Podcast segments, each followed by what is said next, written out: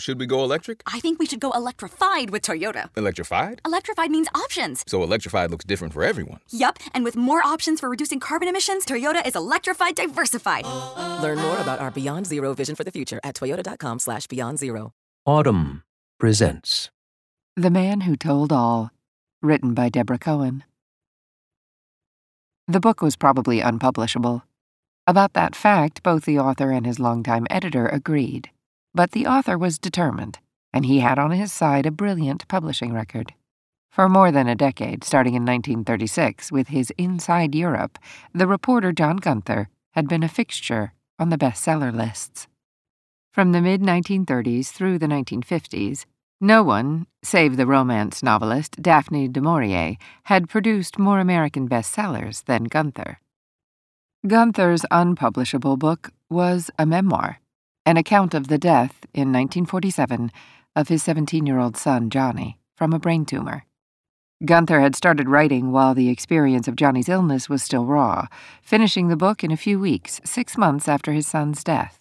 He'd set out with the idea of a privately circulated memoir, the sort of volume of remembrances printed in a few hundred copies that parents of soldiers killed in action sent to friends and relations.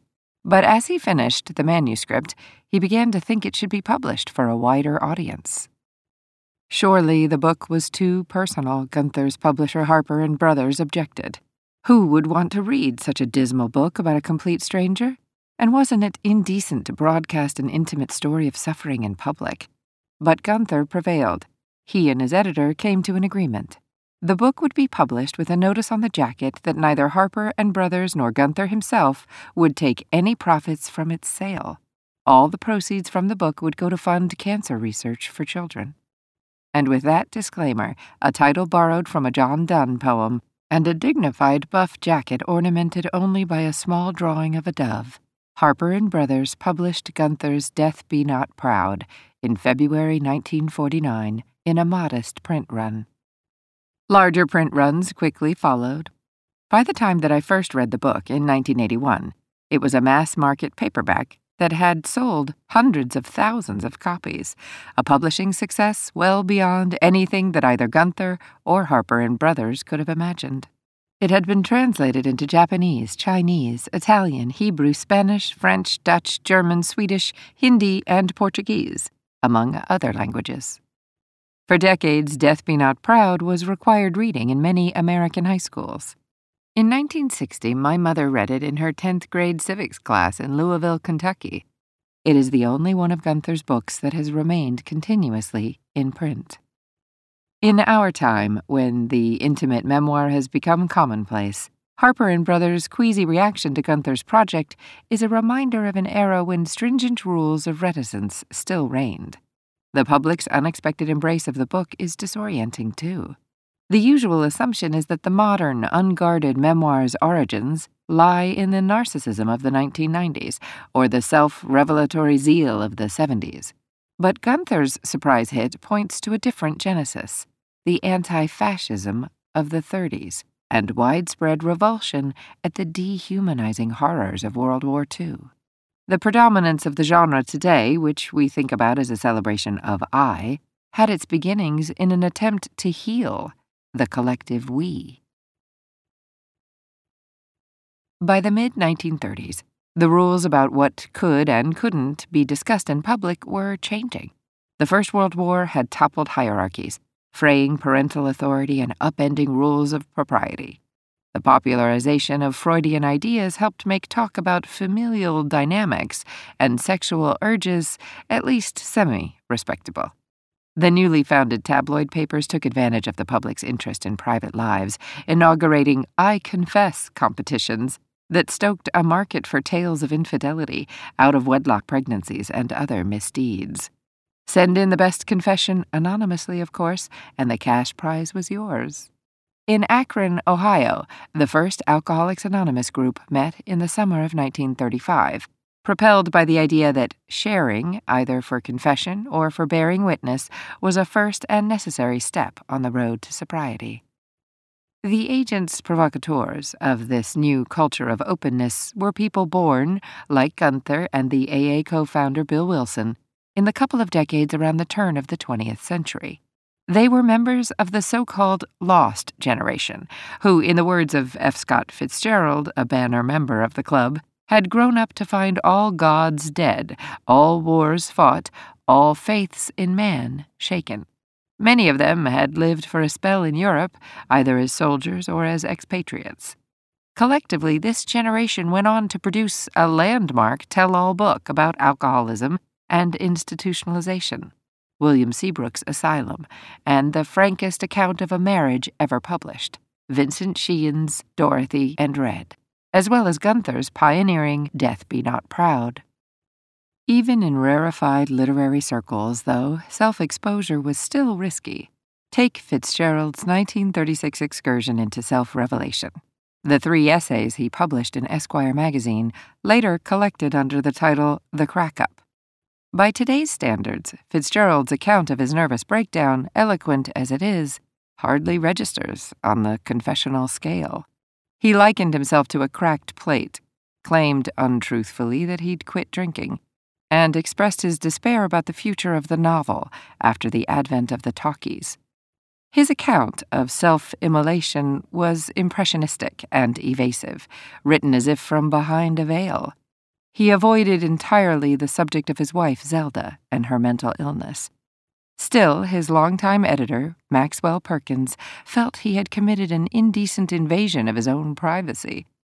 Fitzgerald himself ended up fearing he'd damaged his reputation permanently. The fact that so many of the taboo-shredding American memoirists had lived in Europe wasn't a coincidence. They had seen up close the battle among fascism, communism, and democracy playing out after the First World War. Inevitably, they took sides and came to rethink their place in the world. This doesn't accord with the stereotype of the Lost Generation, its members drinking away their enemy in Parisian cafes. But as Brooke Blower noted in her insightful Becoming Americans in Paris, two thousand eleven, that is because our conception of the Lost Generation is too limited. They weren't simply running away, they were, as John Dos Passos put it, running toward the whole wide world. The most avidly engaged expatriates were the foreign correspondents, like Gunther, whose job was to translate European news for American audiences. International journalism was thriving in the U S, as papers such as the Chicago Daily News and the Philadelphia Public Ledger built up their own bureaus abroad rather than relying on wire services.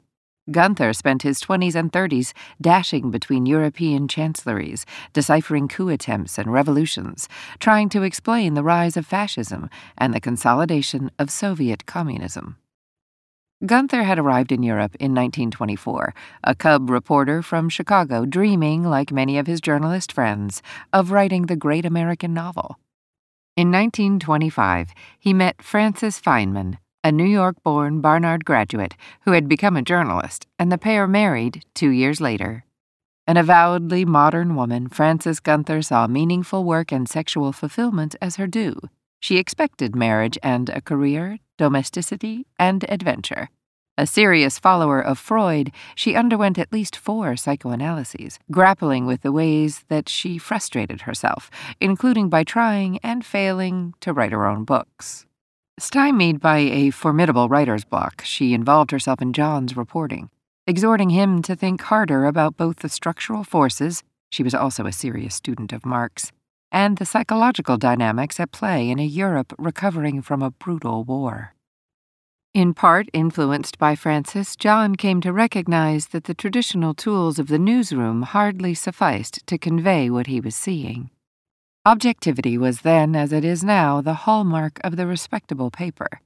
Yet Gunther found it impossible to report dispassionately on the rise of the Nazis or the Austrian dictator Engelbert Dollfuss's bloody civil war against the Viennese socialists. He felt mystified by the roaring crowds saluting strongmen and the seemingly irrational, passionate hatreds all around him. Writing articles on elections and bank failures struck him as simply scraping the surface of events. Like many young Americans, Gunther had taken for granted that the whole thrust of human history was toward freedom. But what if the leaders people freely chose were dictators rather than Democrats? Instead of looking for proclivities to authoritarianism in, say, German or Italian national character, Gunther trained his attention on the dictators themselves. He searched out Hitler's relatives in an Austrian backwater, trying to understand what had made him the man he was. Gunther's own psychoanalysis in Vienna, with Wilhelm Stekel, one of Freud's first disciples, helped consolidate his views. He'd gone to Stekel, wondering whether psychic strains might explain his worsening asthma, but soon was talking about his dissatisfactions with his work and marriage. In his reporting, he started to foreground unconscious urges, the psychological injuries of childhood, repression, frustrated sexual desires. Feeling the world crashing in around them, he and Francis tracked for themselves how the patterns of public life, a dictator's machinations, the betrayal of one nation by another, translated into private relations between husbands and wives, parents and children. This was what Virginia Woolf called in Three Guineas, nineteen thirty-eight, the inseparable interconnection between the tyrannies and servilities of the public and private worlds. The global economic crisis of the Great Depression, John thought, had precipitated his own personal upheaval. Armed with a psychological framework, the Gunthers dedicated themselves to understanding how the pathologies of world leaders became the stuff of international crises, gathering information about Stalin's family life and Mussolini's marriage, about Ataturk's mother fixation, about the emotional makeup of Hitler's henchmen. John broke the rules regarding fit topics for reporting. He put his argument right on the first page of Inside Europe. The fact may be an outrage to reason, but it cannot be denied. Unresolved personal conflicts in the lives of various European politicians may contribute to the collapse of our civilization. So strong was the proscription against such disclosures that Gunther thought he'd have to publish his book anonymously. In the end, Gunther signed his name to the book, figuring he didn't want to stay a newspaper man forever anyway. Inside Europe became a sensation. Hurriedly reprinted, translated into fourteen languages, and banned in Germany, a fact that Gunther's other publishers ballyhooed in their advertising. President Franklin D. Roosevelt's son, Franklin Junior, took the book on his European honeymoon. The young John F. Kennedy toured the continent with Inside Europe in hand, his guide as he weighed the comparative evils of fascism and communism.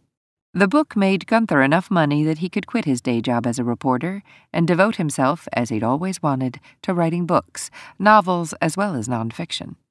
In September nineteen thirty-six, he, Francis, and Johnny, then six, moved back to the United States after twelve years abroad. In the decade that followed, Gunther scored two more publishing hits with his Inside Asia, nineteen thirty-nine, and Inside Latin America, nineteen forty-one. Accompanied General Dwight Eisenhower in the invasion of Sicily, and became the sort of international expert asked to opine on everything from Japanese military strategy to the fortitude of the British home front. F D R invited him to the White House for a tête-à-tête. He and Francis separated in nineteen forty-one, and then divorced in nineteen forty-four, their troubled marriage a microcosm, they both thought, of a world at war. She went on to become an ardent campaigner against the British Empire, an Indian nationalist, a confidant of Jawaharlal Nehru's, and then a Zionist and a leading figure in the American pressure campaigns for both causes. In the spring of nineteen forty-six, Gunther was busy writing the book he'd planned about democracy, Inside U S A, when sixteen-year-old Johnny was diagnosed with a malignant brain tumor. The prognosis was grim. Radiation therapy began immediately, and the doctor's bills piled up. John cried so much that Francis feared he'd collapse, but he had to work. He'd barely made a dent in the book's projected fifty-plus chapters and was running out of money. While Johnny was undergoing treatment, John visited him at noon and in the evenings. Francis was there all afternoon, and returned to his office, writing until one or two a.m. every night. "Thank God for the end of daylight savings time," he noted in his diary. It gave him an extra hour to work. The Book of the Month Club had chosen Inside U S A as its selection for June nineteen forty-seven, a guarantee of big sales. To make that deadline, Harper and Brothers was typesetting the book a chapter at a time, as quickly as Gunther finished them. He met his deadline, and Inside U S A hit the market with the largest initial print run in the history of American publishing, a half million copies. Johnny died a month later, on June thirtieth, nineteen forty-seven. At the end of the summer, Gunther put his son's papers in order, his schoolwork, his diaries, the letters he and Francis had exchanged with Johnny when they were away for eight months, in nineteen thirty-seven to thirty-eight, reporting from Asia and later when he left for boarding school. John talked with Francis about writing a Johnny book. He arranged the hundreds of condolence letters they'd gotten, brief, embarrassed missives from friends and acquaintances, people never at a loss for what to say, acknowledging that the Gunthers' grief was beyond words. Just after Christmas, he started writing. The book, Gunther decided, would have three parts: his own narrative, then Johnny's lightly edited letters and diaries, and an afterword by Francis. Gunther had been jotting down notes and phrases all along on the colored slips of paper he always kept nearby. An old reporter's habit, he'd recorded fragments of conversations, the offhand comments doctors and nurses made, Johnny's wry observations. His subject wouldn't be Johnny's life, the usual territory of the in memoriam volume, but how he'd endured sickness. He was writing a blow-by-blow account of what happened to Johnny's brain. It was, Gunther recognized, an unconventional approach. The standard mid-century source on American autobiography counts only thirteen titles dealing with illness out of the more than six thousand memoirs published before nineteen forty-five. None of those is a chronicle of cancer, the subject of most illness memoirs today. After the Second World War, scientific advances in cancer therapeutics were just starting to extend survival rates, and with the new medical possibilities came a new narrative form, which derived its suspense from the twists and turns of treatment. Gunther brought the skills of a spectacular newsman to bear on the story, taking the reader right into the situation with him. The call from Deerfield Academy, where Johnny was a junior, had come on an April afternoon in nineteen forty-six. "I think your child has a brain tumor," the doctor had blurted out. Gunther raced to western Massachusetts, picking Francis up in Connecticut on his way from New York. As soon as he saw the look on the doctor's faces, he knew there was no hope of a recovery. Three days later, Johnny underwent a six-hour surgery at the Neurological Institute of New York. "I got half of it," the surgeon told John. In the fourteen months that followed, the Gunthers consulted more than thirty specialists. They searched for the latest medical miracle. Johnny was the first brain tumor patient in the United States to be treated with mustard gas, an early form of chemotherapy. Gunther himself delivered the canisters full of the toxic stuff to the hospital. As Johnny grew sicker and sicker, they turned to the refugee physician Max Gerson, who insisted that a diet of fresh vegetables, no salt, no fat, and scant protein could cure cancer. And then, for some reason the doctors couldn't explain, was it the X-ray treatment, the mustard gas, or the diet? The tumor seemingly retreated. "I was beside myself with a violent and incredulous joy. Johnny was going to recover after all." Gunther wrote without euphemism. His metaphors were precise, his descriptions unflinching. The effect of that first surgery was akin to the explosion of a forty-five caliber bullet, a doctor told him. He made use of a clinical vocabulary translating the language of the medical case report. Papilledema, he explained, was swelling of the optic nerve. A ventriculogram required drilling holes through the skull. The surgeons left Johnny's skull open so that the tumor wouldn't be driven inward. The flap of scalp that covered the soft spot was the size of a man's hand. When the tumor began to grow again, a few months after the remission began, the surgeon excavated more than four inches into the brain, unable to find healthy tissue. The multi-perspective memorial volume was a classic Victorian form, but Death Be Not Proud gave it a new purpose, because each part struck a different emotional register. Together, they functioned as a sort of inside us, taking the reader into the family's private dynamics to understand how they'd coped. Gunther's tone was restrained and dignified. "As to our own emotions, I am trying not to write about them." He was reining in his feelings even as he was writing of intimate experiences, exposing just enough to make plain the weight he was carrying. The battle among the doctors over which course of treatment to pursue all but destroyed us. At times, Johnny seemed subconsciously hostile to me, as if out of resentment at my good health. Johnny talked about death with Francis, but almost never with John, changing the subject when his father walked into the room. Johnny's letters and diaries reproduced in the second part of the book bore witness to his character. They filled in the details of his life before the tumor, the affectionate young son riding home from summer camp, the prodigious schoolboy playing chess, experimenting in chemistry and physics. He maintained a chipper tone even after he got sick, valiantly cloaking his fear in humor. "I have discovered utopia here," Johnny wrote to a friend while in the hospital. "No athletics, no worries." In his diaries, he admonished himself to make the best use of the time he had left, getting on with his schoolwork and his science projects. He fretted about his parents. In November nineteen forty-six, as his tumor erupted again, he wrote, "Ask parents what you can do to make them happy." Francis's afterward was the most personal and unabashedly emotional of the three parts.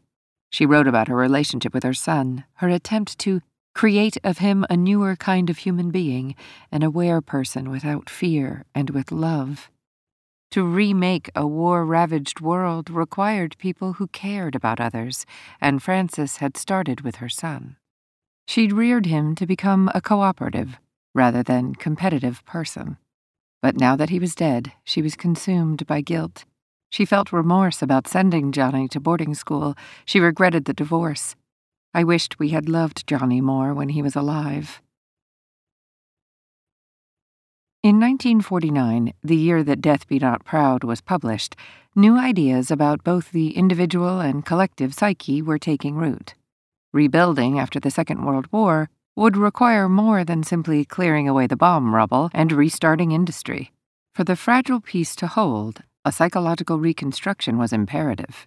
President Harry Truman sent a message of encouragement to be read aloud at the American Psychiatric Association's annual meeting. "The greatest prerequisite for peace," he observed, "must be sanity, sanity in its broadest sense, which permits clear thinking on the part of all citizens." To foster a sane and healthy post-war society, people would need to learn how to express the emotions they'd kept bottled up. This was the context in which Death Be Not Proud caught fire. The old strictures on self-revelation that had hemmed in Fitzgerald hadn't entirely disappeared. According to the Hartford Times book critic, Gunther's book was just as breathtaking and shocking as would be a similar confession from a new neighbor, a complete stranger, who suddenly told you his family's most secret tragedy.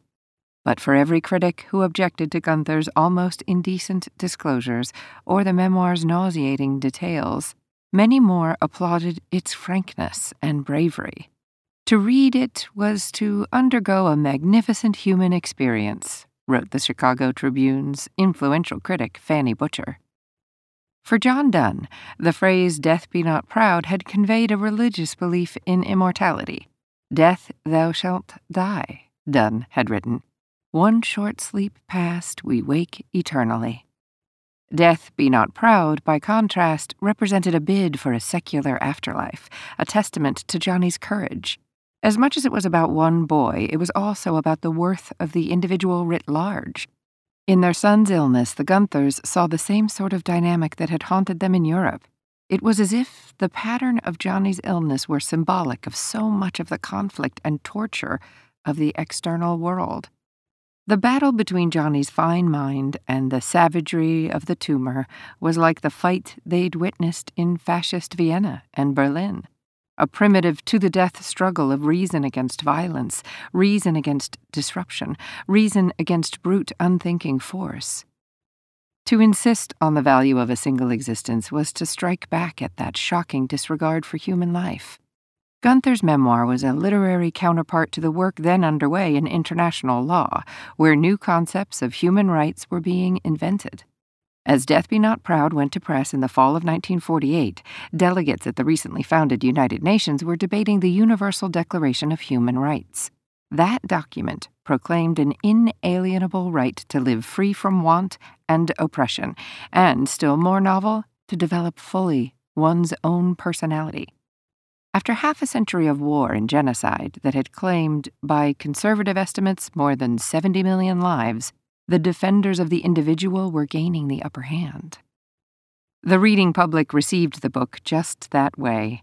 Thank God there are people like you who still realize the infinite value of one soul when the world is devising new means of mass killing, one woman wrote to Francis. Death Be Not Proud became an instant bestseller. In American college towns, as in county seats, it topped the list of the books that patrons requested in public libraries. As soon as the first excerpts appeared in Ladies' Home Journal, then one of the largest circulation magazines in the United States, the Gunthers found themselves deluged with letters. Readers thanked them for having the courage to put their own hearts into print. Some correspondents took the Gunthers' relative openness about their divorce as an invitation to comment and urged the couple to reconcile. By far the largest number of letters, and there were thousands of them, came from grieving parents. Their children had died of meningitis, leukemia, or glioma. Their sons had been killed in action in Germany or died in Japanese prisoner-of-war camps. Mostly mothers wrote, but occasionally fathers did too. Some unburdened themselves at great length, filling pages and pages, as though they hadn't been able to talk to anyone. A minister's attempt at consolation, "We know it must be for the best. God doesn't make mistakes," had proved no comfort at all. These parents blamed themselves as Francis had. They felt guilty that they couldn't afford more treatments and private doctors, or they regretted subjecting their children to painful operations. "Don't you ever feel bitter?" they asked the Gunthers. "I expect you did, but I suppose that doesn't help, does it?" These letters comprise an astonishing archive of the repressed grief in mid-twentieth century America. Readers peeled pictures of their loved ones out of photograph albums to enclose with their letters. A mother whose baby had died of pneumonia cut "A Word from Francis" out of the book and put it in her Bible with her baby's footprints. One father ordered twenty copies of Death Be Not Proud to send to his relatives. His son had polio. Gunther had put their family's suffering into words.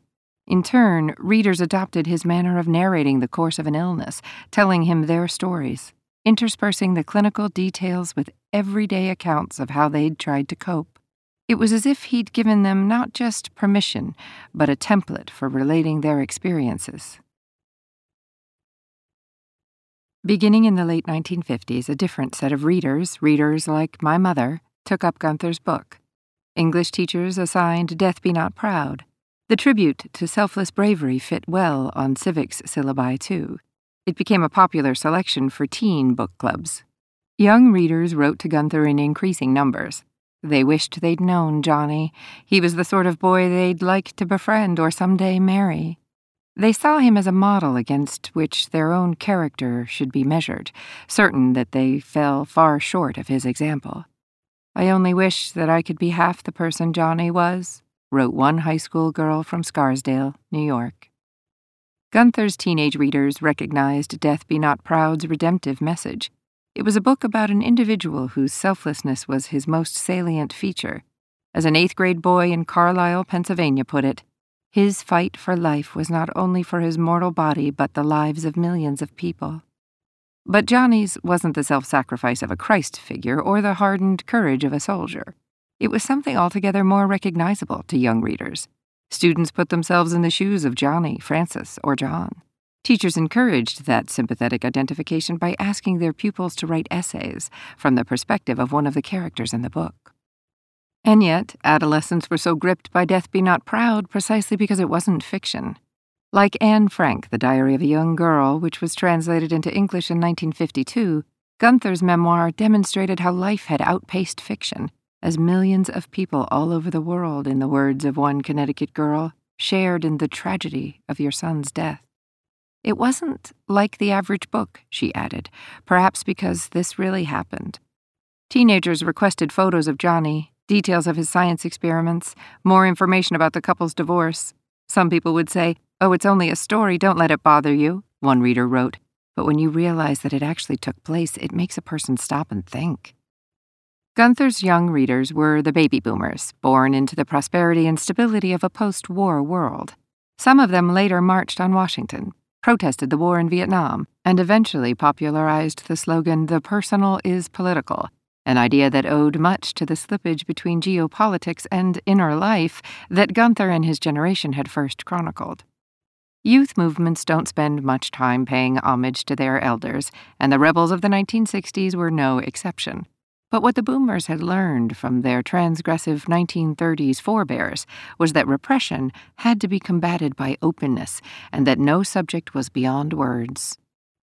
For this, at least in part, they had a once ubiquitous, now largely forgotten reporter and his ex-wife to thank.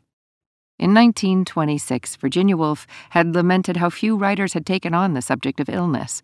Sickness, she wrote, ought to be among the prime themes of literature, alongside love, warfare, and jealousy. John Gunther paved a way to talk about cancer and death in public, about divorce, pain, and parental remorse. He did so precisely because he was a reporter who'd taken from the hellish world of the nineteen thirties and forties a conviction that the individual needed defending, and that the full range of human experiences had to be told. In the next decades, when telling all became the norm, some part of that original impetus got lost, as the imperative to tend to the common good faded. If the I became detached from the we, that was above all else a measure of the late twentieth century's good fortune. If you enjoyed this production, find the best long-form articles read aloud in the Autumn app, available now for iPhone and Android.